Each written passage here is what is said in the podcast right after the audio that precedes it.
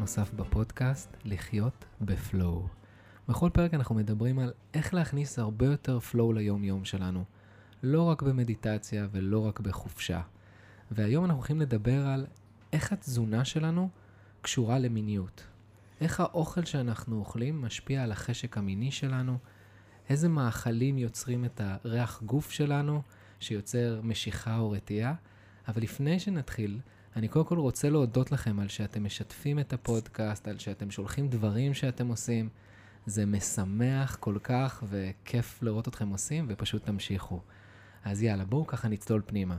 היום אנחנו, כמו שאמרתי, הולכים לדבר על איך התזונה משפיעה על החשק המיני ועל המשיכה המינית. ובמיוחד בשביל זה הבאתי אורחת סופר מיוחדת, ליאת קליין. ברוכה הבאה, ליאת. היי, איזה כיף לבוא לפה. איזה כיף. למרות אני... הפקקים, היה לי כיף. אז אני ככה אציג את ליאת. ליאת היא נטורופטית, יועצת תזונתית והיא מרצה בתחום, גם של תזונה וגם של קשר בין תזונה למיניות. והאמת היא שהכרתי אותה באחת הסדנאות שלי, וגיליתי מישהי סופר כריזמטית, ומעבר לזה, יש לה את השם הרצאה הכי מגניב ש... ששמעתי, באמת, ושמעתי המון. שזה לגמרי מהמקלחת. נכון. נכון. בא לי ברגע של מקלחת טובה, משם עולים כל הרעיונות. לגמרי. והיום אנחנו נדבר קצת על זה, על הקשר בין התזונה למיניות. אז מה הקשר בכלל בין תזונה למיניות, ואיך זה, זה משפיע על ה flow שלנו? אז קודם כל, אם תחשוב על זה, מה זה flow? flow זה זרימה. וזרימה זה לא רק ב- ביום-יום שלך, שאתה זורם עם רעיונות. חשוב שתהיה לנו גם זרימה טובה בגוף, אם זה זרימת דם, זרימה של הנוזלים שלנו. ותזונה בעצם משתתפת בהמון תהליכים שקשורים לזרימת הדם שלנו. אני תמיד אומרת שעוררות מינית וחשק מיני הם זרימת דם. אם יש בעיה בזרימת הדם, זה כבר דגל אדום למשהו ששם תקוע והוא לא מדויק. ופה תזונה יכולה לחולל פלאים, או לעשות בדיוק ההפך אם אנחנו מתעללים בעצמנו. אוקיי, אבל אני עדיין לא, כאילו, אני לא מבין, כאילו, איך התזונה משפיעה על המיניות, כאילו, את יודעת, בוא נדבר על מיתוסים, כאילו. אוקיי, אז קודם כל, אנשים חושבים שאין בכלל קשר בין השניים, ופה אני חייבת להפריך את הנושא. אגב, זה נושא שכמעט לא נחקר, בטח לא בארץ, רוב ה... בוא נגיד, רוב המידע הוא, מה שקורה, נמצא מעבר לים בארצות הברית ובאירופה. ושם בעצם חילקו את העניין של המשיכה והמיניות שלנו לשני סוגים. אמרו, בוא נראה איך תזונה משפיעה על כל התהליכים שקורים לפני שנכנסים למיטה. הרי מיניות זה לא רק, סליחה, חיכוך איברים. זה לא רק מתחיל מהרגע שאתה נכנס למיטה ומכניס לאן שזה לא יהיה. לא משנה גבר או אישה, אז אני זורמת. אבל uh, הרעיון הוא לראות מה קורה לפני שנכנסים למיטה. על הריח שלך, על הטעם שלך, על החשק שלך, איך ההורמונים שלך שם, האם הם משתוללים או דווקא נכבים? ושם תזונה יכולה לתת אימפקט מאוד מאוד גדול. שוב, תלוי מה אתה אוכל, מתי אתה אוכל ובטיימינג שאתה אוכל. Mm-hmm. ואיזה מחקרים יש בנושא? כאילו שאמרת שיש קצת מחקרים מחו"ל. אז קודם כל, יש מחקרים שמדברים המון על כל מה שקשור למשיכה ברמה ההתחלתית, במשחקי החיזור, במשחקי, נקרא לזה הפורפליי. אה, שמדברים על הריח. בעצם אומרים שביום שבו אתה כבר לא אוהב את הריח של בן הזוג שלך, כנראה שרמת המשיכה שלך יורדת. את יודעת שאומרים שהריח הטוב ביותר הוא הריח של הבן זוג שלך. בדיוק. ופה. תזונה יכולה לעשות פלאים בהקשר של המשיכה, כי בעצם חוש הריח שלנו, לפי המחקרים, הוא אחד החושים שלא עוברים פילטור במערכת העצבים. כלומר, ברגע שאתה מריח משהו, אה, פתאום עולה לך איזו תחושה. פתאום עולה לך איזה זיכרון. זה אחד ה... אה, נקרא לזה ריחות, אחד החושים שהכי קשה בעצם להכחיד ממנו איזה תחושה או מחשבה. ועשו איזה מחקר מעניין, מעניין אותך לשמוע? ברור. אוקיי, okay. אז uh, עשו מאוד, מחקר מאוד מעניין דווקא באוסטרליה, ששם חילקו uh, לקבוצה של גברים חולצה, ואמרו להם, אתם צריכים ללבוש את אותה חולצה במשך שבוע ימים, ואסור לכם לעשות שימוש בשום מסיח של ריח. כלומר, שמפו, אפטר שב, כל הדברים האלה אסורים בתכלית האיסור. ונאמר להם, חברים, בבקשה, רק תנהלו יומן אכילה. כלומר, תכתבו כל יום מה אתם אוכלים וכמה. הם בחרו? כן, הם בחרו. אוקיי. Okay. שזה יהיה הכי הכי אמיתי וקרוב למציאות. ובתום עשרת הימים, שבהם הם אסור היה להם להוריד את החולצה, הם ישנו איתה, ואתה יודע, עשו את כל mm-hmm. מה שצריך, החולצות האלה ניתנו להערכה בקרב נשים, okay. אוקיי. שהן לא מכירות אותם, לא יודעות איך הם נראים, ורק היו צריכות למספר מ-1 עד 10 את רמת המשיכה לפי הריח שלהם בלבד. 1 זה לא נוגעת בכלל במקל, 10 נכנסת לך למיטה, עכשיו לא אכפת לי איך אתה נראה. אוקיי. זה פחות או יותר היה, הייתה הסקאלה. והגברים שקיבלו את הציון הכי גבוה, היו הגברים שאתה יודע מה הם אכלו? נו, תנחש. משהו טבעוני. למה אתה אה, מגלגל? לא בהכרח. לא? אז לא מה? היה לי פה אג'נדה, נשמה. לא, אז אני שואל. את שאלת דעתי, זו התשובה. אוקיי. לאו דווקא טבעוני. כן? כי טבעוני יכול להיות גם ביסלי גריל לצורך העניין, אה. נכון? Mm. עם פחות תבלינים זה יותר טוב. קודם כל אתה צודק, אבל בגדול בגדול, הגברים שתויגו ככאלה של אני רוצה אותך כאן ועכשיו על השולחן, זה גברים שאכלו גם פירות, גם ירקות, גם בשר, גם אוקיי. קטניות, גם שומן מן החי וגם שומן מן הצומח. מה אני אומרת בעצם? אז מה הם לא אכלו? אה, יפה, טוב ששאלת. בגדול, הם אכלו הכל מהכל, אבל היחס של הפירות והירקות שלהם היה המשמעותי ביותר ביחס לדברים האחרים שהם אכלו. עכשיו תשאל אותי, מה זה יחס? נכון. מה זה, שני פירות ביום זה בסדר שאני נראה טוב? הם אכלו בממוצע כמעט בין שבע לעשר מנות פרי וירק, אוקיי? זה אומר בסלט, מלפפון עגבנייה, גם בחסה. כן? ירקות מבושלים או חיים, וכל השאר כבר היה מתאזן.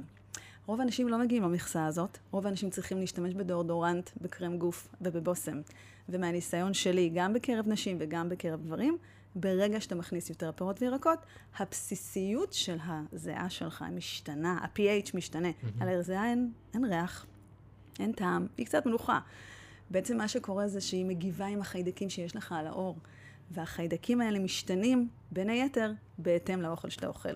אז בואי תגידי לי איזה אוכל אני צריך לאכול כדי להריח טוב. אוכל בסיסי. גם כשאנחנו מדברים, זה, זה לא רק להיכרות, זה מדובר גם אה, עם בני זוג, נשים שכבר, בוודאי. זוגיות. נכון, אני תמיד מאמינה שאתה צריך לבחור כל יום בבן הזוג שלך מחדש. זה אומר שאתה צריך להימשך אליו, כמעט על בסיס יומיומי, אידיאלי.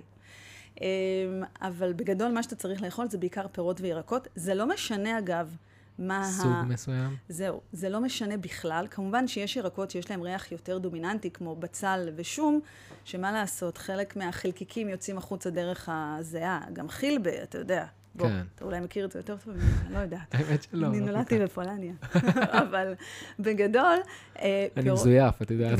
כן, טוב, לא רואים, נסתיר את זה טוב. אז, אה, אז, אז בגדול, הפירות והירקות, בדגש על עלים ירוקים, הם אלה שעושים את השינוי משמעותית. שייק ירוק בבוקר, סלט גדול בצהריים, כבר אתה סוגר את הפינה, וזה מתאזן עם הסטייק שדפקת בארוחת צהריים בטנביס. או זה מתאזן עם הפסטה עם הרוטב שמנת פטריות.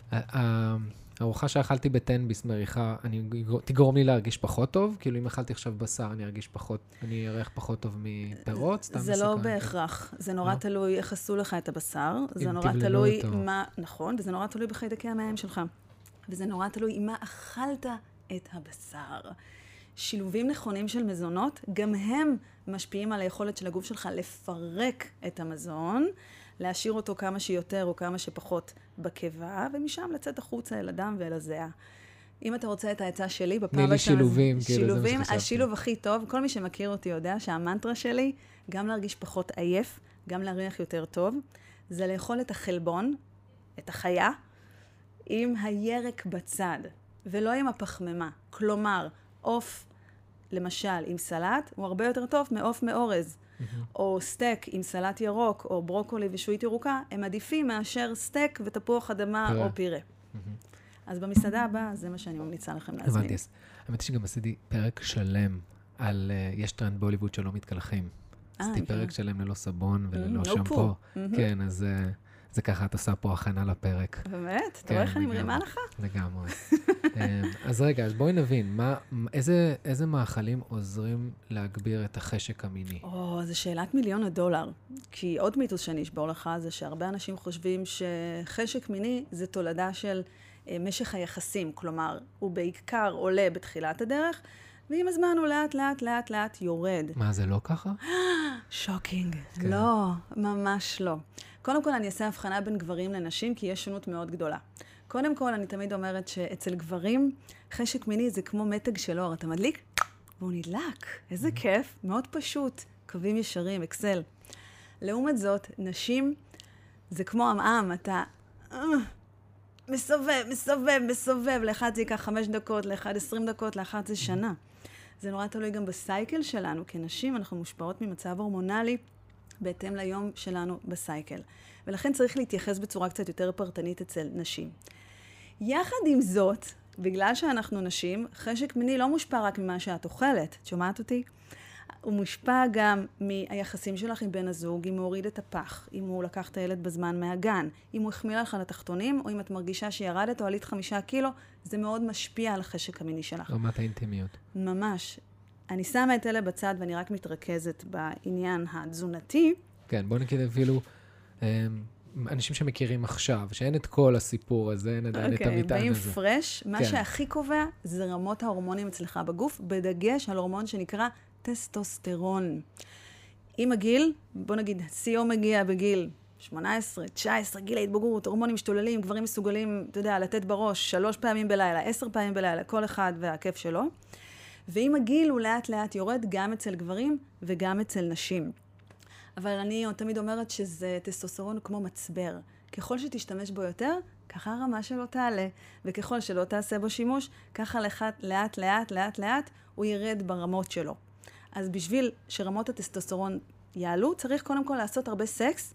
ואגב, המחקרים הראו שלא מספיק לעשות סקס עם עצמך, אלא אתה צריך שיהיה איזה היזון חוזר, אתה צריך שיהיה פידבק, אתה צריך שיהיה יחסים, מערכת mm-hmm. יחסים או סקס. אוקיי, זה שמנו בצד, בואו נדבר על מה מעלה את הטסטוסטרון.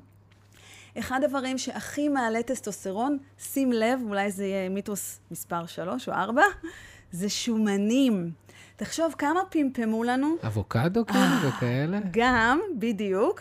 רק אל תיקחו את זה למקום של המלאווח. כן. והחמאה, למרות שחמאה היא, אפשר להגיד שהיא עוד סבירה, אם היא באיכות טובה. פמפמו לנו. פמפמו לנו ששומנים הם לא טובים, שהם עושים נזקים ללב ולכלי הדם. אבל בפועל, אנשים שמגיעים אליי לקליניקה, ואני יכולה להגיד לך מניסיון, הם באים אליי הרבה פעמים מתזונת דיאט. קמה בבוקר, שותה קפה עם חלב 1%, אחר כך אוכלת יוגורט 0%, בין לבין מקנחת. עם סלט. עם גלידה וסלט, 0% כן. גלידה, לא שקר כלשהו. בקיצור, אנחנו כל הזמן על תזונה דלת שומן, אבל בתכלס, הורמונים נוצרים מכולסטרול ושומן.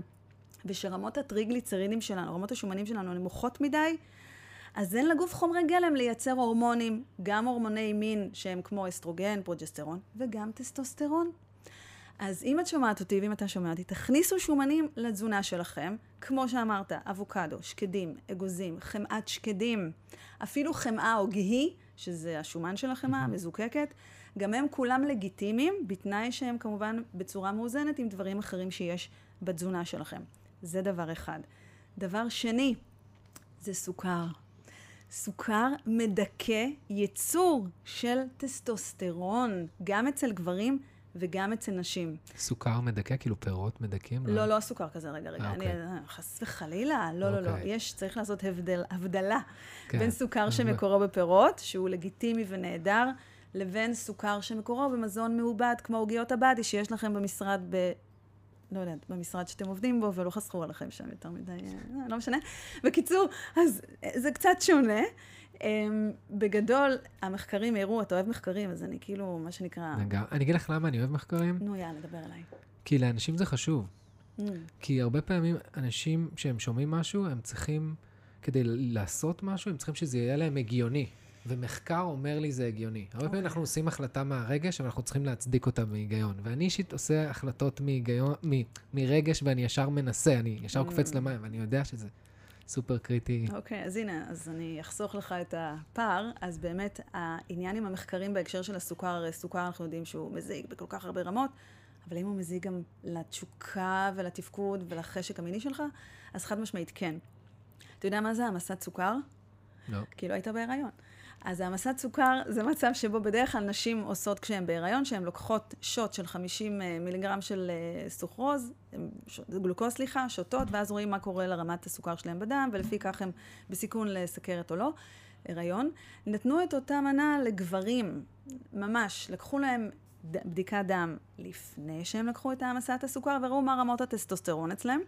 ולאחר העמסת הסוכר בדקו את רמות הטסטוסטרון שלהם, ותראה איזה יופי, היא ירדה. היא ירדה ב-30 fucking אחוז, זה מלא. וואו. ואחרי שעתיים שוב נלקחה מהם דגימת דם, ורמת הטסטוסטרון אצלם ירדה ב-20 אחוזים נוספים. עכשיו, תחשוב כמה פעמים אתה אוכל סוכר, לא אתה, אנשים אוכלים סוכר ביום-יום שלהם. הכריות של הילד בבוקר. כן, זאת אומרת, הקרואסונים, עכשיו, השוקולד. בדיוק, תחשוב שאתה אוכל את זה על בסיס יומיומי, אז הגוף שלך בעצם כל הזמן נמצא תחת משטר דיכוי של טסטוסטרון. שלא נדבר על זה שה peaks האלה, ה spikes האלה של הסוכר, גורמים לך ל roller coaster ברמת האנרגיה. דיברת על flow. flow במיניות זה לבוא ב- ב- ב- בערנות, בערנות. בנוכחות. סוכר הרבה פעמים מקהה לך את האופציה הזאת. אני הייתי בשוק שאמרת לי שהמון גברים בני 35 לוקחים ויאגרה.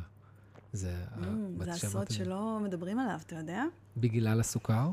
לא רק בגלל הסוכר, יש פה גם הרבה אלמנטים נפשיים, וגם צריך לזכור שהתפקוד המיני שלך הוא לא רק מושפע רק מהתזונה. ברור, אנחנו פשוט נוגעים פה עכשיו אור נכון. על ספוט מסוים, יש הרבה פרמטרים, אבל זה ספוט שאף אחד לא מדבר עליו, שהוא סופר סופר קריטי. נכון, חלקם לוקחים את זה בגלל חרדת ביצוע בכלל, על אף כן. שמבחינה פיזיולוגית הם כשירים. מהמם. אני תמיד אומרת שהבדיקה הכי טובה זה בבוקר. אם אתה קם עם זקפת בוקר, כנראה שהכל בסדר.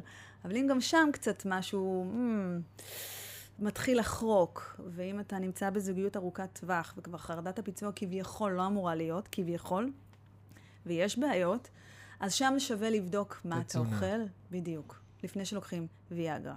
אבל יש גם מזונות שאני ממליצה לקחת שנותנות אז- אותו אפקט. אז איזה מזונות יוצרים חשק?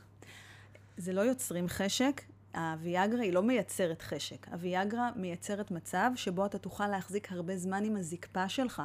אין שום גלולה בעולם, ולא משנה מה אמרו לכם, איפה שזה לא יהיה, שמייצרת חשק מיני בהכרח. מה אוקיי. שמייצר חשק מיני זה טסטוסטרון, ולכן מה שאפשר לתת זה כל מיני צמחים או דברים בתזונה שבאופן עקיף גורמות אז לעלייתו. תני לי דברים פשוטים ולא איזה צמחים אה, ברזילאים לשיער. הם לא חייבים להיות מאוד מאוד אקזוטיים. אני יודע, אני רוצה את הפשוטים.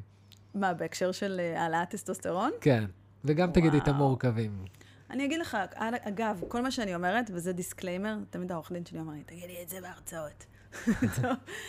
שכל מה שאני אומרת, לפני שלוקחים את זה over the counter, חייבים, חייבים להתייעץ עם איש מקצוע. לגמרי. כי זה יכול להיות עם קונטרה-אינדיקציה, עם תרופות, או דברים שאתם לוקחים ואתם לא יודעים בכלל.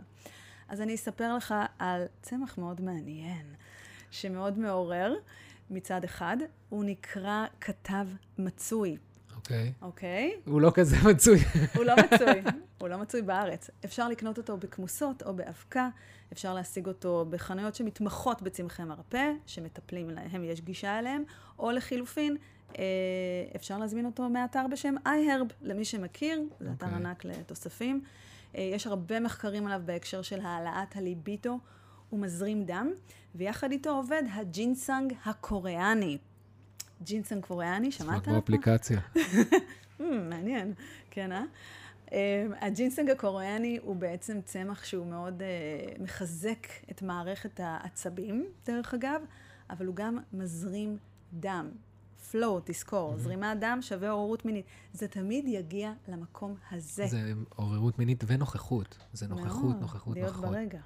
לגמרי. זה... ותני לי, לי אבל מאכלים שהם אה, חוץ מצמחי מרפא, או שזה רק צמחי מרפא בעיקר? תראה, כי כמו שאמרתי, זה לא, אין, אם תיקח משהו, אז לא, החשק ברור שלך שזה יעלה. לא, זה לא, לא חשק, אבל יזרים את הדם יותר טוב. אה, להזרימת דם יש כמה דברים מאוד ייחודיים, ואני אדבר עליהם עכשיו. אני אתן נגיד שניים מהם. הדבר הראשון זה סלק. סלק? אה, מפתיע, נכון? הוא צובע את כל העסק, סלק. בסדר, אבל לא רואים את זה. כן, לא את השפיכה, את השתן. כן. אה, נכון, סלק בעצם עובד על מנגנון דומה קצת לוויאגרה, כי כשגבר לוקח ויאגרה, בעצם מה שקורה, מופרשת איזו מולקולה שנקראת NO, והיא מרחיבה את כלי הדם, וגורמת לזרימה משמעותית של הדם לאיבר המין. אגב, במקור זה בכלל גלולה שפותחה להורדת לחץ דם. אוקיי. אמ, אז סלק גם נותנים לאנשים שיש להם לחץ דם גבוה. בכל מקרה, כשאתה אוכל סלק, ואני לא מדברת פעם בסוף שבוע, אחרי שדפקת את השניצל של חמותך, אתה גם אוכל איזה חתיכת סלק.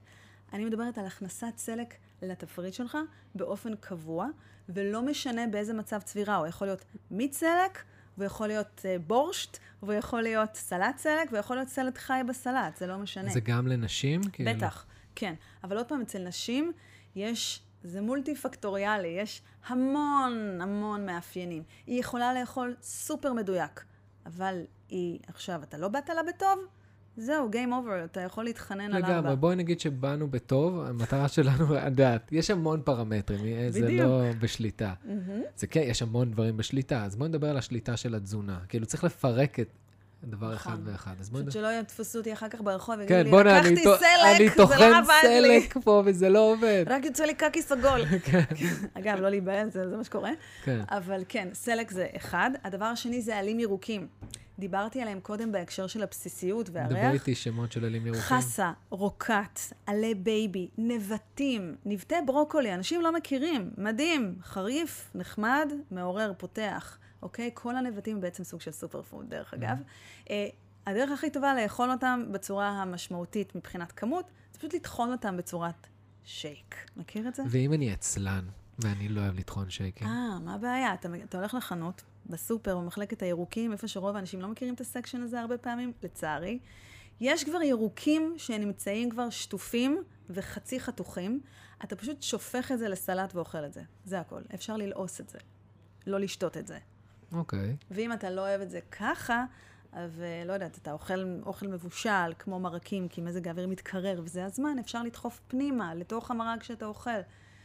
פטרוזיליה וכוסברה ושמיר ועלי טרד ועלי מנגולד, מנגולד, סליחה, ולאכול אותם as is. אוקיי, ומה מה מונע, איזה, מה, איזה מאכלים אני צריך להימנע, או פחות? תראה, ככל שהאוכל שלך יותר רחוק ממצבו הטבעי, ככה הוא כנראה מפריע לתהליכים שקורים אצלך בגוף. אם זה המרות של הורמונים, אם זה זרימה של דם. תחשוב באופן הכי הכי אה, אינטואיטיבי, כמו שאמרתי, סוכר, אבל גם אוכל מאוד מעובד. כל מה שבא בשקית מרשרשת במקפיא, הוא כנראה פחות טוב לך. אני קורא לזה מבוקבק. נכון, או מסוכק, מלשון כן. שקית, אני לא יודעת, עכשיו מסוכק זה המצאתי. טוב. אבל כל מה שמגיע עם רשימה בלתי נגמרת של רכיבים, ובסוף למעלה רשום לכם טבעי, ירוק, בצבע ירוק. ללא סוכר, סוכר, ללא, כן, ללא, ללא, אבל עם מה? כן. עם מלא חומרים משמרים, מלא חומרים נוגדי חמצון, מלא ניטריטים וניטרטים, אתם אוכלים בשר, זה חומר שימור וגם כזה שנותן צבע. בקיצור, אני אומרת, אם זה מכיל יותר מארבעה מרכיבים, שאת חלקם אתם צריכים לעשות גוגל בשביל להבין מה זה, כנראה שהמוצר הזה פחות טוב לגוף שלכם. אני לא אומרת פעם ב, הכל בסדר, נתקעת, אין לך אוכל, את מפשירה שניצל טבעול. אבל אם זה ה-80% שלך, אפס, יש לנו בעיה. בעיה. וזה אחד הדברים שהכי פחות טובים לגוף שלנו. אגב, גם מבחינת ריח, וגם מבחינת תפקוד, וגם מבחינת חשק. אז רגע, בואי נדבר על ריח עכשיו. דיברנו על חשק, בואי נדבר על ריח. מה להוריד, מה להוריד, מה, או מה להפחית מהתפריט? אוכל מעובד, כמו שאמרתי, כל דבר שבא בשקית, הרבה מאוד מלח, מלח שולחן, לא מלח שיש בירקות ופירות, סלרי הוא מלוח, נהדר, תאכלו אותו, הכל בסדר. מלח וצבעי מאכל, אוקיי? זה דברים שאנחנו אולי קצת יודעים, אבל לא יודעים שיש קשר בינם לבין מה שקורה. ואתה מדבר כל הזמן על ריח, אני מניחה שאתה מתייחס תמיד לריח של גוף, נכון? לריח כן. העור. לא, יש גם ריח של גוף, יש גם ריח של האיברים. בואי נדבר, בואי נת- ניקח אחד-אחד.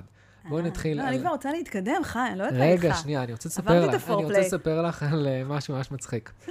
אני פעם אחת, אה, לא, אני פירוטן, אני אוכל רק פירות וירקות, כן. ואז פעם אחת אכלתי בוטנים אמריקאים. את יודעת, בשקית הזאתי, אה, וואו. כאילו, ופתאום אני מריח את הבית צ'כי, ואני אומר, בוא'נה, אני מסריח. ולא הבנתי איך הדבר הקטן המסכן הזה, מייצר כזה ריח. וואו, כן, מדהים. כן, זה בהקשר של מה שאמרת, של המעובד והדברים האלה. אבל בוטנים אמריקאים עוברים כלייה, רק שתדע. כי יש לגמרי. להם חומר רעיל שצריך לנטרל אותו, ולכן הם נקלים. הם מסוכרים וזה שם אה, אכלת גם, אה, כזה. הזה, זה כאילו- שמחלקים בטיסה של ישראל. כן. הבנתי. אז כן, יש בזה גם סוכר. ואתה אומר. מה זה, הדבר המסכן הזה יוצר כזה ריח. וכאילו, אני מאוד, מאוד ערני לריח שלי, כי אני אוכל פירות וירקות, אני ישר שם לב, כאילו, כל דבר. אז זה, זה לפעמים נשמע לנו, כאילו, מה, אני אוכל רק את החטיף הזה, או רק את הדבר הזה, וזה פשוט יוצר ריח שאנחנו... אבל אצלך זה מאוד מדויק, כי בעצם התזונה שלך היא מאוד מאוד נקייה. אז כל סטייה בעצם מאפשרת לך להיות הרבה יותר קשוב. ותחשוב אנשים שאוכלים אוכל כזה על בסיס יומיומי. יודעת אז מה הייתי עושה, אם הייתי במצב הזה? מהמם. זה, הייתי מזמין אנשים לנסות. לנסות להוריד, אפילו ליום אחד, להוריד דברים מהתפריט, איזה יום, את יודעת מה? אפילו שלושה ימים. לנסות להוריד דברים מהתפריט, ולהתחיל להכיר את הגוף, להתחיל להכיר את הריח של הגוף.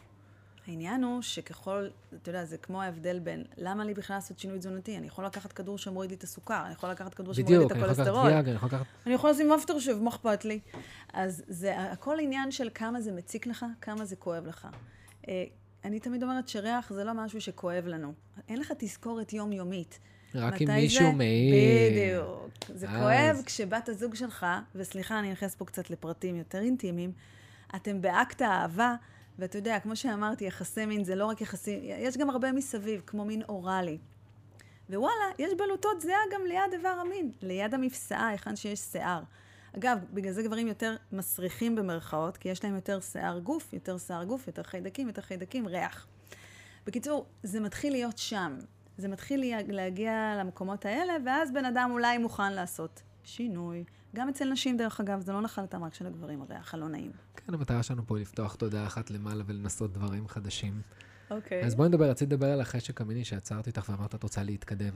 לא, אני דיברתי על ה... בעצם על הריח של איברי המין וההפרשות שלהם, נקרא לזה ככה. אז קודם כל, uh, בעיקר זה, זה נבחן בעיקר אצל נשים.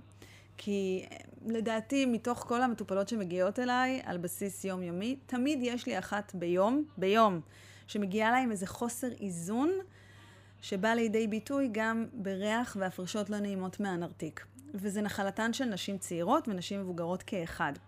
ובעצם מה שמכריע, שוב, את הריח שלנו גם למטה, גם אצל גברים וגם אצל נשים, אבל בעיקר אצל נשים, זה החיידקים שיש לנו בין הרגליים. והחיידקים, ממה הם מושפעים? ממה שאכלת.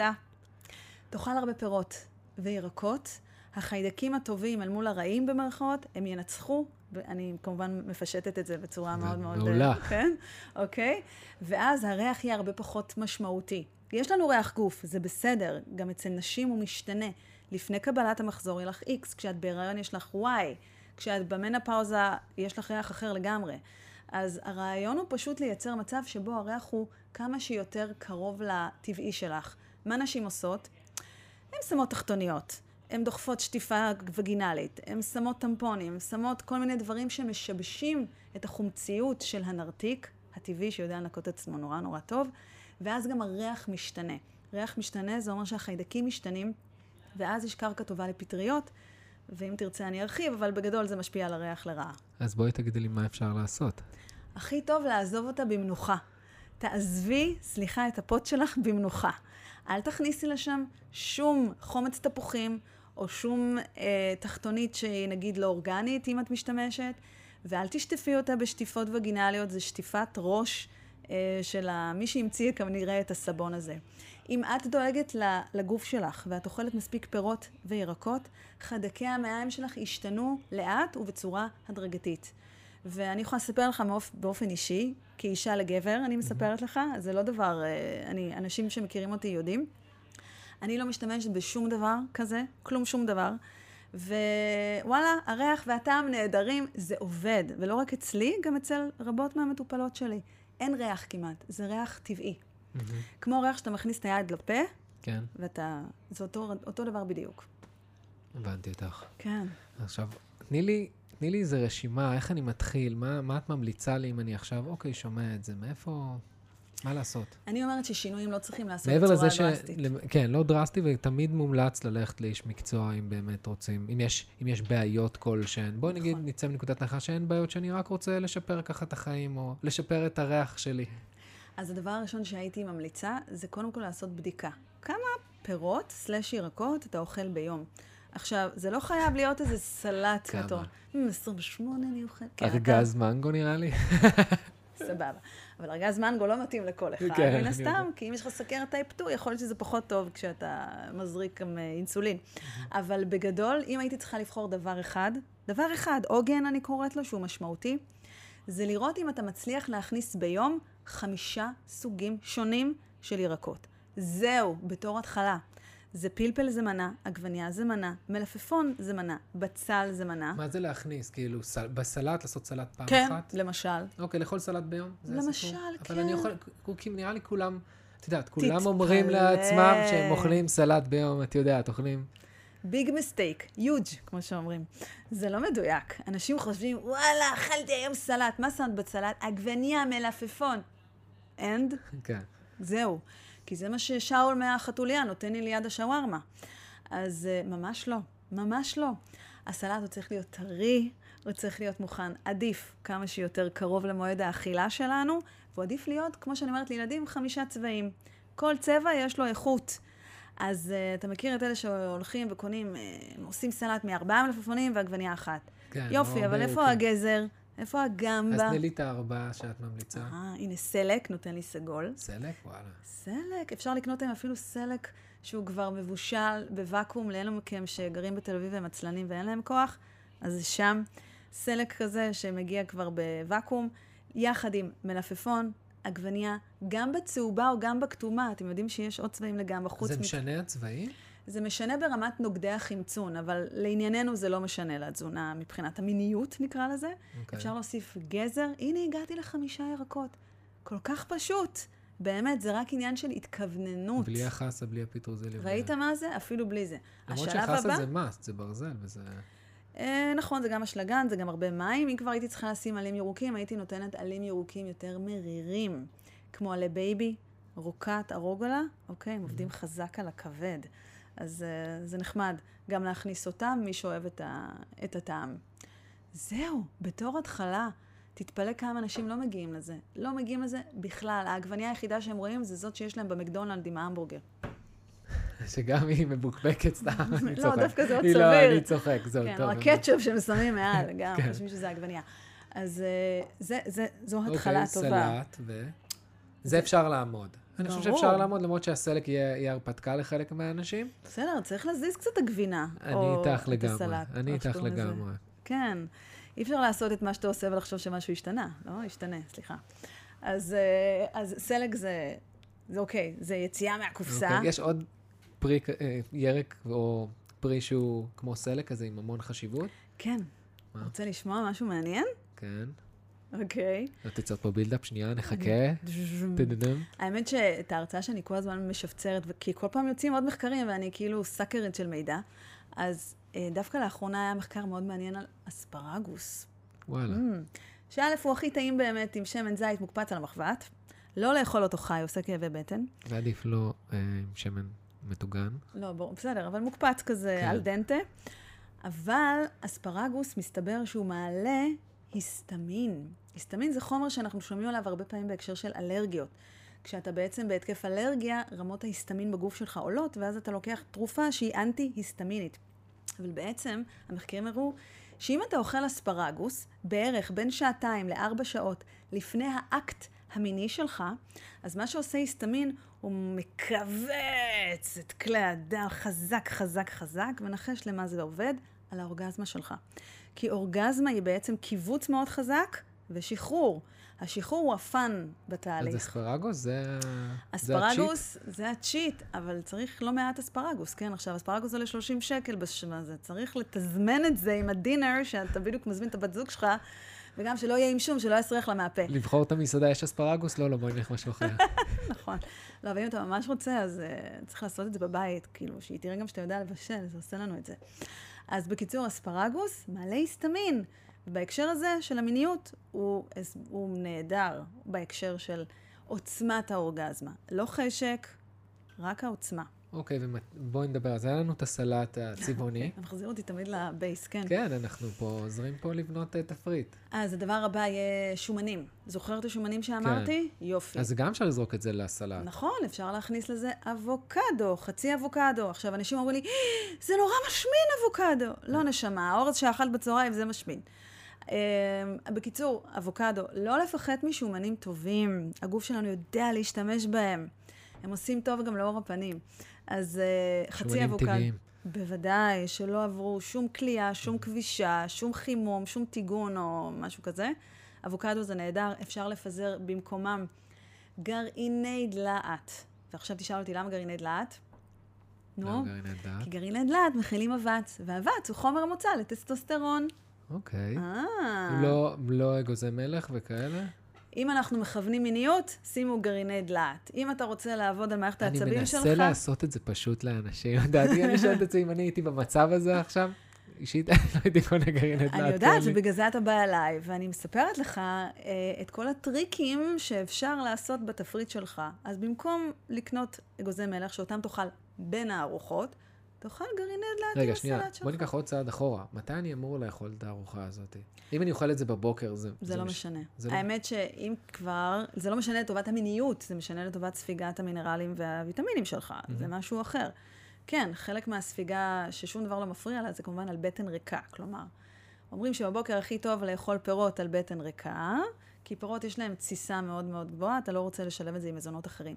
אבל סלט, רוב האנשים שהם לא חיים אורח חיים פירותני כמוך, כנראה יאכלו את זה בצהריים, בצהריים. הרבה פעמים, או בערב. אני אישית אוכל בערב. זהו, אז או ככה או ככה. אם כי אני חייבת להגיד שבגלל שמזג האוויר מתקרר, הנטייה של רוב האנשים היא לא לאכול סלט בערב, הם מחפשים את המשהו החם, ואז הייתי אומרת, אוקיי, לכו על מרק. מרק ירקות כמובן, כן? לא מרק, בשר.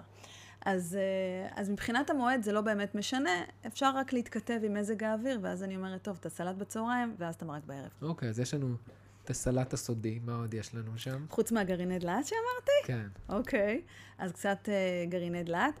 ויש עוד משהו שהוא הוא לא קשור כל כך לתזונה, הוא קשור ללייפסטייל שלך. חלק מהעניין של לייצר טסטוסטרון שמשפיע על החשק, זה נוכחות של ויטמין D. עכשיו, ל-90% מהאנשים שאני רואה בקליניקה עם בדיקות דם, אין ויטמין D, כי אנחנו ספונים בחדר עם פלורסנט שלא מייצר. כמה זמן אני צריך אה, להשיג ויטמין D? תראה, זה נורא תלוי במה רמות הוויטמין D שלך. לרוב האנשים יש הרבה מתחת למה שצריך, ואז גם אם תהיה מציל בגורדון, כנראה שזה עדיין תצטרך תוסף או משהו כזה. אמ, בגדול, ויטמין D אנחנו מקבלים מהשמש, אבל הוא עובר איזו המרה בעור עם הכולסטרול והשומנים. וויטמין D נמצא בין היתר במזונות חלקם שומניים, הוא גם נספג בסביבה שומנית. לרוב האנשים אין הזדמנות להיות 45 דקות ביום, חשופים כמעט. זה הממוצע, כאילו הממוצע, ממוצע כן, 45? 45 דקות. תקשיב, אפשר, אפשר לפשט את זה. 45, לוקחים את הסלט, סלט יושבים לארוחת צהריים בחוץ. כן. אבל איך אתה יושב בפארק? אתה לבוש לגמרי. נכון. כדי שוויטמין D ייספג, אתה צריך להיות חשוף. חשוף, שכל השמש הזאת תגיע אליך. ללכת עכשיו לבוס, תקשיב, 45 דקות, אני בים. אמבטית שמש. כן. בדיוק. אז אה, זאת הבעיה, אנחנו מכוסים. תחשוב, אנשים שמים גם קרם הגנה הרבה פעמים, נשים עם מייקאפ עם SPF. איזה, איזה שטח פנים בכלל יש לך שהוא חשוף לשמש, אם בכלל. עכשיו, יש אה, קמטים, נמשים, מלנומות, סרטן עור, כל היום מטפטפים לנו, אנחנו מדינה נכון. מאוד שטופת שמש. אז אני מבינה את זה. מצד שני, אתה נמצא ב deficit של ויטמין D, ולכן הרבה פעמים ההמלצה היא ליטול תוסף. אגב, תוסף את ממליצה, דרך אגב, אה, נוזלי או, כן. או, או כדורים? סתם, אה, האמת שזה עדיף תמיד בנוזל לרוב האנשים, כי תחשוב, מערכת העיכול לא צריכה לפתוח את הקפסולה, ולא הכל נספג. בנוזל זה קצת יותר קל ליישום, אגב, וגם יותר קל לספיגה. גם זה נספג בחלק יותר קדמי, לא? לא, לא, לא, ויטמין D לא. ויטמין B12 כן, B12, כאילו. אבל זה ויטמין D, הוא מסיס בשמן, בשומן. בגלל זה הוא תמיד, אם תטפטף ויטמין D, תראה, הוא, הוא בפאזה שומנית, תמיד מערבבים אותו עם שמן זית. ואני ממליצה לשים אותו על הטחינה או על הגרעיני דלעת שלך, ולאכול ככה ברמה אפילו. אה, כזאתי, כי אני תמיד ויטמין דת, אני מפריד את הוויטמין, אני לוקח ברזל. אה, ברזל זה לא ויטמין, זה מינרל, זה משהו? אחר. אוקיי, סבבה, כן, אני אל תערבב. לי איפה ואיפה פה. יודע. אז, אה, אז כן, ויטמין. אתה צודק, ברזל כדאי להפריד, אבל ויטמין צריך לקחת עם האוכל, שהגוף יחשוב שהוא הגיע עם המזון ביחד, ואז איכות הספיגה שלו עולה. וויטמין D נספג במזון שומני, אבוקדו, גרעיני דלעת, חמאה, לחם אפילו, אם אתם מאלה שאוכלים את זה. אין אוקיי. בעיה, לטפטף ולאכול. אז זה- זה הסלט, זה מה שאנחנו צריכים? את הסלט הסודי? כן. סלט הסודי, ומה את ממל... להוריד אמרנו? איזה מה? סוכר. לא להוריד סוכר. ואוכל מעובד. סוכר, אוכל מעובד. ולא את השניצל טבעון שבא ביחד עם הסלט. הבנתי. אין בעיה, אבל עכשיו עם בשר וכל הדברים האלה. מבחינת התזונה והמיניות, אין בעיה. זה יכול לגרום לדברים אחרים, אבל עוד פעם, כל מקרה לגופו. אז אין לי איזה הכרזה חד משמעית. הבנתי. זה, אנחנו דיברנו עכשיו תפריט לחשק, נכון? נכון. בואי נדבר על הריח, זה אותו דבר. בגדול כן, קודם כל כן, גם ריח, אבל גם שתייה מספקת. זאת אומרת, תזונה זה לא רק מה שאתה אוכל, זה גם... כדי שהמחזור דם יהיה יותר... זה על מנת שהמטאבוליזם שלך, ואנשים נוטים לטעות שמטאבוליזם זה כמות הפעמים שאני הולך אה, לשירותים.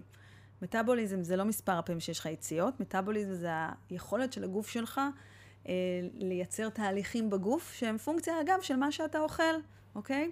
אז אה, אם אנחנו רוצים לעזור לגוף להיות בפלואו, ופלואו זה אומר מלא תהליכים קטנים, אנזימטיים שקורים לנו בגוף, אנחנו צריכים נוזלים. ואני לא מדברת על דיאט קולה וקפה. זה מה שבאתי להגיד לך. אה, קולה זה נוזל, לא? Mm, למה, נוזל למה, ניקוי למה, רצפות. אוקיי, בואי נדבר למה, למה לא קפה. למה קפה זה לא נוזל? כי הרבה אנשים שותים קפה וזה מחליף להם את המים. אה, נכון, וזה בעיה.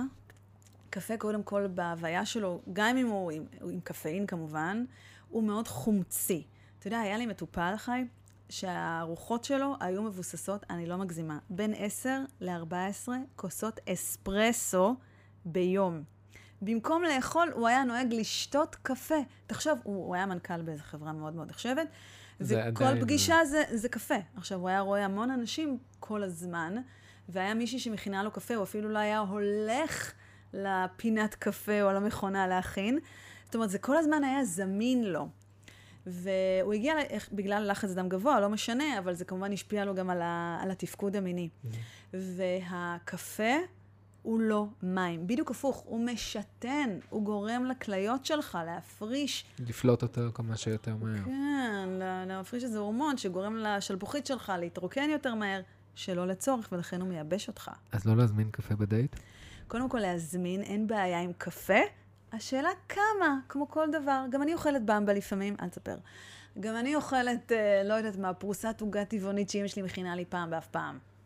אמא, לתשומת ליבך? לעבוד. לעבוד. אבל uh, הכל עניין של מה ה-80% שלך, לא ה-20% שלך. אז, uh, אז קפה אפשר אפילו עד שתי כוסות ביום, זה ממש בסדר, אם אתה מגבה את זה במספיק נוזלים. ונוזלים יכולים להיות תה, יכולים להיות... יש אה, איזה כמות מסוימת של נוזלים? כאילו, את יודעת, חצי ליטר, ליטר מים, סתם. זה תלוי במשקל שלך. הכלל אצבע אומר 30 ml נוזל כפול משקל הגוף שלך. אם אני שוקלת 50 קילו, אני צריכה בגדול בערך לשתות ליטר וחצי של נוזלים. חשוב לי להגיד שיש גם נוזלים בפירות וירקות. חשוב לי להגיד, ש... כאילו, בוא, אל תשכח שגם את זה אנחנו יכולים לספור, אבל אין לך דרך לדייק את זה, לכמת אז בגלל זה נתתי את הכלל האצבע הזה. אם אתה עושה פעילות גופנית עצימה, אתה צריך יותר נוזלים. זה נורא אז נורא תה משתנה. נחשב שם, תה, מים. תה ללא קפאין. תה ללא חליטות, קפאין. עלים ששוחים בכוס ונתקעים לך אוקיי, אז אנחנו בשיניים. מדברים על תה, תה ומים בגדול. נכון מאוד, בדיוק. ואם יורשה לי, מהמם. יורשה לי, אז uh, הרבה מההמלצות שאני נותנת זה גם לשתות מי קוקוס. מי קוקוס צעיר. ואיפה אני משיג עכשיו מי קוקוס? מה הבעיה? אתה הולך? לחנות הטבע הקרובה למקום מגוריך. עכשיו לוקח את הפטיש, פותח את הקוקוס. זה הלוואי בתאילנד, אני מאחלת לך. לא, יש את זה בארץ. את ברור שיש. אבל זה לא זמין לכולנו. מה, יש לך בכל אה, חנות אה, זה. וכמה אנשים באמת יקנו קוקוס, אז ייקחו אנחנו פה משטה פותחים, וזה. פותחים את תן להם. לא קודם מש- לקנות את הסלק, נשמה, חכה. צעד צעד, צעד לדעת, צעד. אבל לדעת, לפעמים הרבה פעמים אנשים נמשכים לדברים המיוחדים. וכמה הם את מסוגלים להתמיד בזה? זה נכון. אה, פעם אחת, אולי- בשביל האינסטגרם. אני אגיד לך, זה נכון. ותעלו, אם עושים, אם עכשיו הבאתם את הקוקוס, תעלו ותוכיחו לנו שעשיתם את זה. ובכלל תעלו, אתם מוזמנים להעלות את ה... אנחנו נעלה אפילו איזה משהו כזה. איזה סלט? איזה אינסטגרם, כן, זה סלט קסם כזה שיהיה לכם מסוכם באינסטגרם. אמ, אז מה שרציתי להגיד על הקוקוס, הקוקוס, אה, יש קוקוס, מי שלא יודע, קוקוס טבעי, מהמם, שפשוט פותחים אותו, מקבלים אותו עם פטיש, ואז פותחים ושותים אותו. נכון. אז אה, תנסו, זה, ט- אה, אני לא יכול להגיד שזה טעים כי אני פחות אוהב את זה, אבל המון אנשים אוהבים את זה. אני גם בעיניי זה טעם נרכש, אני תמיד מזהירה את האנשים שאני ככה ממליצה להם, זה טעם נרכש. זה פשוט נראה, זה נראה פשוט, את יודעת, מהתמונות שצילמו לנו בראש, שהיינו ילדים, שכאילו... אין לזה בכלל. שום קשר לטעם של קוקוס שאנחנו רגילים עם הקארי בבית התאילנדי שאתם אוכלים שם, אז זה לא כזה. זה נוזל צמיגי שקוף כזה, בין חמוץ למתוק למלוח, כאילו איזה שמיקס כזה, אבל מה שטוב בו, שהוא, א', הוא, אני תמיד אומרת שהוא דומה למשקה איזוטוני, אותו משקה שאנחנו אה, רוצים להחזיר לגוף אחרי עיבוד מלחים, אחרי פעילות גופנית, הוא ממש מחיה. זה כמו לקבל, לקבל אינפוזיה. וואלה. כן, עם ריכוז מלחים לא רע בכלל, יש שם מגנזיום ואשלגן וכלור. אפשר להסתכל בעצמכם על עכשיו הרכיבים. עשית חשק אה, ללכת לקחת ואם אתה. שם את זה בשייק, אתה בכלל לא מרגיש את הטעם, ואתה מקבל בוסט של אנרגיה, ואז יותר קל לך, מצב רוח שלך עולה, בא לך כבר יש לי שאלה. שפספסתי. עליי. יש, אה, מה, יש פירות, נגיד, שהם יותר מתוקים, ויש שהם יותר אה, חמוצים, ובכלל גם ירקות. נכון. זה משפיע על הריח? לא, לא לא. שאני ראיתי מחקר בנושא. בוא נגיד, בכלל בעולם התזונה, כל הנושא של... כאילו אם אני אוכל יותר מנגו ואבטיח וכאלה, זה לא... לא, אבל זה יכול להשפיע לך על משהו אחר. על מה? תנחש. אני לא יודע. טוב. יש איזו אגדה אורבנית כזאת לא. שמספרת, אוקיי. שלמרות שזה לא אגדה אורבנית, אני אספר לך מה עמד מאחורי זה, שאם אתה אוכל אננס או פפאיה, אז הטעם של נוזל הזרע שלך משתנה בהתאמה. וכל הזמן מה אמרו... זה אומר משתנה בהתאמה? זאת אומרת שהוא משתנה בהתאם למה שאכלת שעתיים-שלוש. כלומר, אוקיי. לפני, נגיד אכלת אננס או פפאיה, שעתיים אחרי זה אתה שופך, לטעם של נוזל הזרע אז שלך יש מתקתקות שמזכירה את מה שאכלת קודם. אוקיי. רק בהקשר של שני הפירות הללו. עכשיו, אני, אמרתי לך, אני סאקרית של מידע. אמרתי, אני חייבת להבין אם זה, יש תוקף מאחורי זה. והדבר היחיד שמצאתי בהקשר הזה, זה היה מחקר של ה-BBC, והם גם אה, תיעדו את זה, והם לקחו נשים, אל תדחק, הם היו צריכות לטעום את נוזל הזרע של בן הזוג שלהם, עם לפני... האננס והפפאיה. כן, לפני ואחרי שבני הזוג שלהם, אה, במקרה הזה הם שתו מיץ אננס טבעי ו/או פפאיה. וראו באמת שיש שינוי בטעם לרמת המתקתקות. למרות שאבל מיץ זה יותר אה, סוכר, זה כאילו, נכון, יותר, זה, זה נכון. כאילו, זה לא כמו לאכול את הפרי. ברור, אין סיבים, אני מסכימה איתך, אבל כנראה ב-BBC אין אה, יותר מדי תקציב. כן. לא יודעת מה, לאן הוא עזוב, זה הולך. לוק- לוקח יותר זמן לצילום עכשיו לחתוך את האננס לשתי דמים. כמובן, אני תמיד ממליצה לאכול את הפרי כהווייתו שלם. אבל איזה עוד אגדות אורבניות יש לנו? בהקשר של ה... של תזונה ומיניות. ממ, עוד אגדות אורבניות, משהו שספציפית מעניין אותך, הנה, אני מחזירה אליך את עזבי, השאלה. אני- אין לי בעיה, אני שואל מה שמעניין את כולם, כולנו פה. אני אדבר איתך בהקשר של מראה דווקא. אוקיי. רוצה? יאללה. אנשים חושבים שלתזונה אין, אה, וזה גם קשור למשיכה, כי בסוף אתה נמשך, בתכלס, אם זה blind date, או גם אם לא, זה למראה שלנו. והמשיכה היא גם בקרב אלה שנישאים. הרבה גברים ונשים אומרים, אה, הכרתי אותה ככה, עכשיו היא נראית לי אחרת. אבל אני אספר לך איזה משהו מעניין, שתזונה גם יכולה להשפיע על הנראות שלך, על האור, שאת אומרת נראות? על צבע העור. אוקיי. זה- זה- זה רואים בגזר, אתה אוכל עכשיו גזר, זה אצבעות, כאילו... מעניין שאמרת גזר, אבל אני אספר לך מה עומד מאחורי הגזר והמשל שאליו אני מנסה להגיע. אוקיי, אני זה הורס פה. שבארצות הברית היה מחקר, לקחו כמה גברים שגוון העור שלהם הוא אה, נקרא pale. הם כאילו Caucasian, הם אמריקאים לבנבנים כאלה חמודים. לכאורה לא מאוד מושכים, אם אתה מסתכל על הגברים שהשתתפו במחקר, והם היו צריכים לעמוד במשימה של לאכול באופן קבוע שלוש מנות של מה שנקרא בטא קרוטן. בטא קרוטן זה אותו פיגמנט, זה אנטי-אוקסידנט גם, שנמצא בדלעת, בטטה, גזר. ואגב, הוא יותר זמין לגוף כשהוא מבושל ולא חי. אמ, וראו לאט לאט שגוון העור שלהם מפייל הופך להיות יותר כהה בטון או שניים אה, לכיוון הכהה. ואז הם כמובן הסתדרו במסדר, ונשים היו צריכות לדרג אותם מבחינת האטרקטיביות שלהם. וזה מדהים לראות שאותו גבר, שגוון העור שלו היה חיוור, קיבל ציון מאוד נמוך, ביחס לאותו גבר בדיוק, עם גוון עור גבוה או יותר כהה. בזכות הבטא קרוטן, לא כי הוא שהה בשמש. אז, אז איזה... אבל אתה יודע למה זה קורה? למה? כי נשים, הם לא יספרו לך את זה, אבל במוח הקדום שלנו, אנחנו רוצות גבר שיש לו מערכת חיסון חזקה. שנסחה ביחד ב-DNA, אני אדע שהוא יהיה מסוגל להגן על הצאצאים שלי מהממוטות, או מהקורונה, או מה שזה לא יהיה. וכשאני רואה גבר עם גוון עור כהה, לא אני, אבל בארצות הברית זה ככה, ראו שנשים ממוצא אה, לבן סלש אה, אסיאתי נמשכות לגברים שגוון העור שלהם הוא טיפה כהה, כי הוא משדר להם בריאות, ואתה רוצה להיות עם מישהו שיוכל להעמיד לך צאצאים בריאים, לעומת הגוון החיוור שמשדר איזה חולי, למרות שהוא יכול להיות סופר בריא, כן? זה לא משנה במראה ובמשיכה. הבנתי. ואיזה איזה מאכלים צובעים לנו את הגוף? בעיקר כל מה שציינתי, מחלקת הכתומים, אבל לא להגזים. סלק, סלק צובע? לא צובע את סלק הגוף. לא צובע. צובע את השיניים, צובע כן. את השתן. לא, לא יותר מנגו, מזה. מנגו קצת. לא ממש. אמרתי, מצטערת, חי. תאכל את המנגו שלך, אבל לא, אין אל לי תחשוב בעיה, שזה... זה- זה אוטוטו נגמר. יש עוד פירות. כן, ברור, זה העונה. אבל לא, זה בעיקר הגזר, בטטה, דלת, על כל סוגיה, כמובן מבושלת אם אפשר, או כמרק. אה, גם מיץ גזר עושה את העבודה, אבל כבר היו לי כאלה שלקחו את זה לאקסטרים ושתו כל יום כוס של מיץ גזר שעשויה מחמישה-שישה גזרים, וישר רואים את ה... בוא נגיד, את ההשפעה הלא חיובית כל כך, על, אה, בעיקר על, אה, על הצבע של כפות הידיים, או צבע הפנים. זה כבר נראה לא טבעי, זה נראה פחות טוב, וגם זה עלול להזיק, דרך אגב. וואלה. כן, זה עודף של אה, בטא קרוטן, ויטמין A על הכבד, פחות טוב לנו. וואלה. אז הכל במינון. לגמרי. אז זה, יש לנו עוד איזה אגדה אורבנית, או שאלה פחות או יותר? זה בגדול מה שאני נתקלת איתם ב- ביום-יום. שאר האגדות האורבניות קשורות למיניות, לאו כן, דווקא קשורות לתזונה. לתזונה. כן. אוקיי, איזה, איזה סטיקר היית שמה על המקרר? איזה ציטוט היית שמה על המקרר? וואו, ככה בהקשר למה שדיברנו. אני- אני. אעזור לך, אני אתן לך כמה שניות, כי תמיד אני, אני במוכן ואני אה, נותן... לכולם אתה שואל את זה? כן, אה, והאורחים חשבתי לא מוכנים. מיוחדת. אז אני אגיד לך מה, איזה, את מיוחדת, זה לא קשור. סתם. אה, אני אתן לך משפט שאני אהבתי. מבין חמשת החושים, חוש הריח הוא החוש עם הזיכרון הטוב ביותר. אה, זה של רבקה מקלן. וואו, נכון משפט יפה? מאוד, זה קצת מתקף את מה שאמרתי לגמרי. קודם לגבי הריח. לגמרי, על ההתחלה המשפט הראשון אמרתי, יואו, אני אגיד את זה? לא, אני אחכה. אמ, זה יכול להיות גם משפט שלא קשור, משהו שבא לך, כאילו. מה שקופץ לך. מה שקופץ לי, כן. אתה יודע מה, אני, אני אדבר מתוך מקום אחר.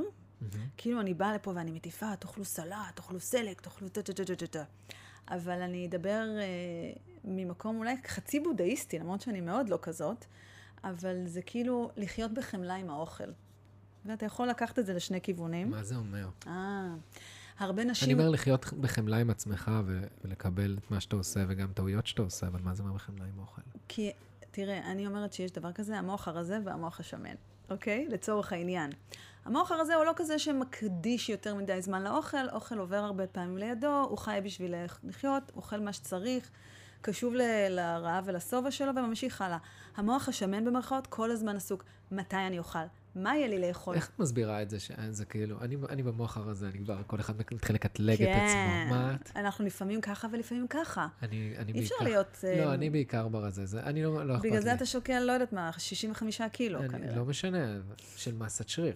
אז מה שאני בא להגיד, כמובן. כן. מה שאני בא להגיד זה, אני כאילו ממש במוח הרזה, אז איך, את איך את מגדירה את זה, כאילו? איך בן אדם... זה רמת העיסוק שלך באוכל, וכמה הוא מעסיק אותך ביום-יום, זה זה גם המוח. כמה גדלת עם זה, כאילו, יש אנשים ברור. שגדלו ומדברים על הדג, ובארוחה, וואו, איזה דג, איזה זה, וכל מה שאתה מתעסק. אתה חייב ללכת למסעדה הזאת. את כן. חייבת לטעום את המנה הזאת. הם חיים בפומו כל הזמן. יואו, לא אכלתי את כל מה שהיה בבופה במלון להציע, אני מרגיש החמצה. זה המוח השמן. כל הזמן מה שמנהל אותו זה האוכל. וכשהתחלתי לומר להיות בחמלה עם האוכל, זה אומר לאפשר לעצמך, לאפשר לעצמך לטעות, כמו שאתה אומר, גם באוכל. זה ממש בסדר אם עכשיו הוא זרק אותך, ואת רוצה לשבת על pint של בן אנד ג'ריס. תהיי בחמלה, ואחר כך תחזרי לתלם בחזרה.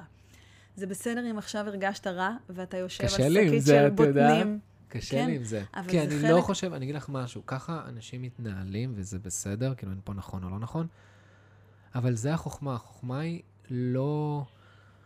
לא להרגיש רק בנוח שאתה אוכל, לא כאילו לתת לה... אני לה- מסכימה איתך. נחמה מאוכל, אני פחות אוהב את זה. אני זה מסכימה כאילו- איתך, על זה מבוסס כל הנושא של אכילה רגשית, אבל אוכל הוא הרבה פעמים המאהב שלך, הפסיכולוג שלך, ה-comfort people שלך, כאילו האנשים שכנראה כיף לך להתקרבל איתם מול הטלוויזיה בנטפליקס. רוב האנשים, אחרי שאני בונה להם תפריט, ומה את נותנת לי לנשנש מול הטלוויזיה? מכיר? אז... אה, הגזר. גזר. אני אומרת אדממי גם, גם כן, בסדר. אדממה. כן, לפעמים תלוי. אדממה זה נותן חשק או לא נותן חשק? אין לזה שום משמעות, זה לא נחקר כי בשום תמיד אומרים. שזה יותר... אה, אה, איך זה נקרא? גנים נשי... גנים- אה, פיטואסטרוגני. כן. כן, קודם כל, זה כבר פעם, פעם, לפני בערך שלוש שנים, חשבו שהסויה היא באמת אה, יוצרת חוסר איזון בין ההורמונים ומעודדת יצירה של אה, הורמונים נשיים בקרב. בקרב ילדות, נשים צעירות וגברים. ונייר, ו, ולמעשה פורסם כבר נייר עמדה של משרד הבריאות, שסתר את הנושא הזה לפנים ולפנים. כמובן, הכל במינונים, וגם אז המחקרים נעשו על עכברים, על סוניה, סודה, סויה, סליחה, שהיא מעובדת גנטית, לא משנה, מהונדסת. אין בעיה עם אדמה אם אתה אוכל את זה במינון נמוך. אז אפשר לאכול בלילה אדממה. אפשר, זה רק עושה גזים, אז מתחת לשמיכה, בלי בת הזוג, זה הכל. אז אה, זה גם בסדר. אמ, אז... אה, מה, מה, מה עושה גזים? בואי נדבר על גזים. כאילו, למרות שכולם? יודעים, אני כאילו... זה קודם כל, זה לא חד משמעי, יש אנשים שהם זה תלוי, כן, מאוד. תלוי בפלור, בהרכב החיידקי המעיים שלך, אבל אני, אני אגיד לך משהו שתמיד אני אומרת בהרצאות שלי. יש שני סוגים של גזים. יש כי זה גזים זה ריחות, אתה יודע. נכון, אבל גזים לא בהכרח באים עם ריח. מה הכוונה? יש גזים שהם משתחררים מהגוף שלנו והם נטולי ריח, בדרך כלל מבוססים על פחמימות. כלומר, אם אכלת אבטיח והוא יתסוס אצלך בבטן, הוא כנראה לא יעורר איזה ריח. אותו כנ"ל לירקות חיים, שלחלק מהאנשים מאוד קשה לעכל בגלל כמות הסיבים המאוד מאוד משמעותית. הנה הסלט, זה הסיבה שכנראה תאכל סלט ולפעמים הבטן שלך מתנפחת. אז זה בגלל שאתה לא רגיל לכמות סיבים כזאת גדולה בערב. אז הגזים הם יצאו בצורה נטולת ריח. אוקיי. לעומת זאת, אם אתה נופח, ואגב, בן אדם נופח בערך ליטר וחצי של אה, גזים לאורך יממה, אין לי מושג איך בדקו את זה, אבל זה... ליטר וחצי? איך כאילו... אין לי מושג איך בדקו את זה, מה הכניסו צינור, אין לי מושג, תדמיין. אוקיי. זה מה שקראתי באיזה מחקר מעניין על אה, מערכת העיכול. אמ, ואם הריח הוא ריח של, איך אני אגיד את זה בצורה עדינה? אני לא אגיד את זה בצורה עדינה. ביוב, מהמם. ביצה, משהו מקולקל. זה אומר הרבה פעמים או שילובים לא נכונים של פחמימות וחלבונים, או אכילת יתר של מצליבים, שזה ברוקולי, כרובית, כרוב, אספרגוס, צנונית. אספרגוס. כן. עכשיו דילמה. איי, איי, איי. הקוקוס עוד לא פגע בנו. הוא מה שנקרא, כל כן. הזמן אין בעיה. אז כל אלה שייכים למשפחת המצליבים, והם יכולים לעורר גזים אצל חלק מהאנשים, אבל אם אתה אוכל אותם בצורה מבוקרת קצת קצת כל פעם, מערכת העיכול מסתדרת ומתרגלת. פשוט אנחנו הרבה פעמים נמנעים מהם, ואז אחת לשאוכלים, חוטפים אותם. אוקיי, ויש לי זה סוג הגזים. יש לי עוד שאלה שפתאום קפצה לי. דבר. ריח פה. איך לא דיברנו על זה? ריח פה. כי ריח פה זה לא מורכב רק מתזונה. זה גם זה- קשור להיגיינת פה שלך. יש לך משקעים של מזון שאתה, וואלה, לא לא הולך לשיננית, כן. או לא מצחצח, או לא עושה עם קיסר, מה לא, לעשות? אבל ריח- זה ריח פה גם ריח פה של שינה. נכון, אבל זה קשור שינה ליובש זה- וזה... שינה ש- זה לא גם קשור לתזונה? כאילו, מה אכלת? בואי תדייק את השאלה שלך. שבן אדם קם עם ריח לא טוב בשינה. לא, זה לא קשור. לא זה קשור, קשור. לזה שאין לנו אה, את הרוק ביום-יום שלך, אתה מעלה גירה המון פעמים, ואז הרוק, מה שנקרא, אה, מלחך בלשון לחוט את הפה שלך, וככה פחות או יותר הטעם שלך. אגב, גם אם לא תאכל, אה, לא יודעת מה, שמונה שעות, ללא קשר לשינה, גם ריח הפה שלך יהיה לא נעים. אנשים שנמצאים בצום לסירוגין למשל, או דברים מהסוג הזה, עלול להיות להם גם ריח פה לא נעים, אבל הכי חשוב זה שתדע שריח פה לא נעים, שאיננו קשור לשינה או הימנעות ממזון, קשור הרבה פעמים לפטריות שבכלל מגיעות ממערכת העיכול. כלומר, זה מגיע מאיזה חוסר איזון במערכת העיכול, והצחנה עולה החוצה. אז צריך זה אומר לבדוק מה אתה שנכניס את. הסלט. למשל, ושתייה מרובה, ושתייה של חליטה עם אה, עלים של לואיזה, ולימונית, ומנטה, יכולים מאוד מאוד לעזור, וכמובן תזונה שהיא אנטי-פטרייתית. מדהים. כן, זה נושא אחר, לא, לפוסט אחר. לגמרי, לגמרי, לגמרי. אז ככה, לפני שאנחנו מסיימים, תמיד יש לנו תרגיל כזה של אנשים יכתבו, אבל כבר נתנו להם את התפריט, אז את יודעת, זה, זה התרגיל שהם יעשו. את יודעת, כי אנחנו רוצים שהם כמה שיותר... אני מזמין אנשים לנסות, לנסות חלק מהדברים. לא לקחת את זה כזהב, אלא לנסות לראות מה משפיע עליכם, איך זה משפיע על החשק, איך זה משפיע על הריח, וכמובן, אם יש אנשים שיש להם בעיות, מן הסתם ללכת לאיש מקצוע. נכון מאוד. אה, ורציתי לשאול אותך, יודעת מה עוד שאלה אחת? בא לי עוד אחת, ניקח. איזה איזה. נצל אותי. תעזרי לי להתמיד. כי נגיד והחלטתי, אני יוצא לדרך של הסלט הקסם, או החלטתי שאני עושה את הדברים האלה, איך אני מתמיד? וואו, זו שאלת מיליון הדולר. איך אני כן. מתמיד בספורט? איך אני מתמיד במדיטציה, כמו שאתה ממליץ הרבה פעמים לעשות? איך אני, איך אני מתמיד? אני אומרת שיש שתי דרכים לעשות את זה. חמלה. בסדר, לאפשר לעצמך לסטות, בסדר. אני אגיד לך מה אני תמיד אומר בכזה. דבר? להחליט מראש כמה אתה סוטה. לדוגמה, אם אני עכשיו בארוחה עם המשפחה, אז אני אחליט שכמה אני אשתה אם אני שותה, אוקיי? אז אני אחליט כמה אני אשתה, וככה הס- הסטייה שלי לא תהיה קיצונית מדי. וזה לא יהיה, אוקיי, אז עכשיו אני אשתה, ואז אני אשתה כמה שבא לי, או אני אוכל כמה שבא לי, ואז אין לי שליטה על זה, לשלוט בזה. אני חושבת ש... אז לי יש מהניסיון שלי, אני יכולה להגיד לך, שמה שעובד זה, אני קוראת לזה דחיית הסיפוק. נגיד, מה זה אומר? הרי כל יום אתה חשוף לפיתויים, וכל יום יש איזה משהו שיוציא אותך מהתלם. זה ארוחת יום שישי, זה ה-happy hour במשרד, זה זה החברה. שלך... כן, תמיד יש אה, איזה תירוץ. אני אומרת, איזה מין טיפוס אתה? אתה טיפוס שכל יום מבזבז 30 שקל באלי אקספרס, או שאתה חוסך, חוסך, חוסך, ואז אתה קונה את המשהו השווה הזה ב... באמזון. בפיפט אבניו באמזון, בסדר? כל אחד והכיף שלה. במקום להגיד לעצמך לא, תגיד רק לא עכשיו. זה ההבדל. ההתמדה היא פשוט, א', להכניס, ולא רק להכניס, אלא גם להימנע מהמאכלים הלא טובים. גם צריך, גם צריך לראות איך מכניסים את זה ליום-יום. לחשוב ממש, אם אני עכשיו במשרד, איך אני מכין את הסלט, אם, אם אוכלים בצהריים. יש גם תן-ביס שדרכו אתה יכול לעשות את ההזמנה והסלט בהר, בהרכבה. ועוד פעם, החוכמה של אם אתה הולך לאיש מקצוע, זה באמת שהוא יתאים לך את הלו"ז הקולינרי לפי הלו"ז שלך. כי אם זה יהיה משהו שמצריך יותר מדי מאמץ, אתה פשוט לא תעמוד בזה. ועוד דבר שקשור להתמדה, זה פשוט לסגל משהו אחד. רק אחד. רק אחד. ואחרי שהוא מהו מוטמע... האחד שלכם? הסלק, בדיוק, הקוקוס? נכון. זה יכול להיות רק לשתות עשר כוסות מים ביום בתור התחלה. זה יכול להיות להגיע רק לשתי כוסות קפה ביום, ולא לעשר שאני נוהג לשתות. וזה יכול להיות שבארוחת ערב אני מוסיף לי עוד ירק אחד, חוץ מהמלפפון והעגבנייה שדיברנו עליהם קודם. שינויים קטנים מייצרים בסוף את ההרגל. ואני חושבת שזה צריך להיות פה חוויה חיובית מהאוכל, וזה מייצר לך חוויה חיובית. אם אתה תבנה טילים על טילים, לגמרי, גם וגם חיטה. להפחית קצת מהמזון המתועש, כי זה מקשה, כי, כי זה ממכר. מאוד. נגיד, אני לא מתמכר לאכול עכשיו אבטיח. אני יכול נכון. כל רגע להפסיק, אבל עוגה, אני מתמכר לזה, לא משנה, חטיף, אני מתמכר לזה. ברור, זה עובד על מנגנונים של אה, תגמול, לגמרי. של דופמין. לגמרי, לגמרי. שיחה אחרת על התמכרות. אז ליאת, איך אנחנו, איך יוצרים איתך קשר ככה?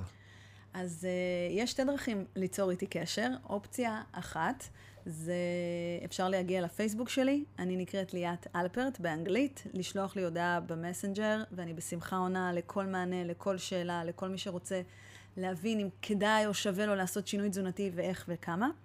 זו אופציה אחת. אופציה שנייה זה לבוא לראות אותי בהרצאות. שווה, שווה, שווה. כן, להרצאה שלי, כמו שחי אמר, לגמור מהצלחת, על הקשר בין תזונה למיניות. יש עוד הרבה דברים שאני משלבת שם. חלקם גם קשורים מהניסיון הקליני והאישי שלי, אז זה מתובל קצת במה שנקרא באנקדוטות מהסוג הזה.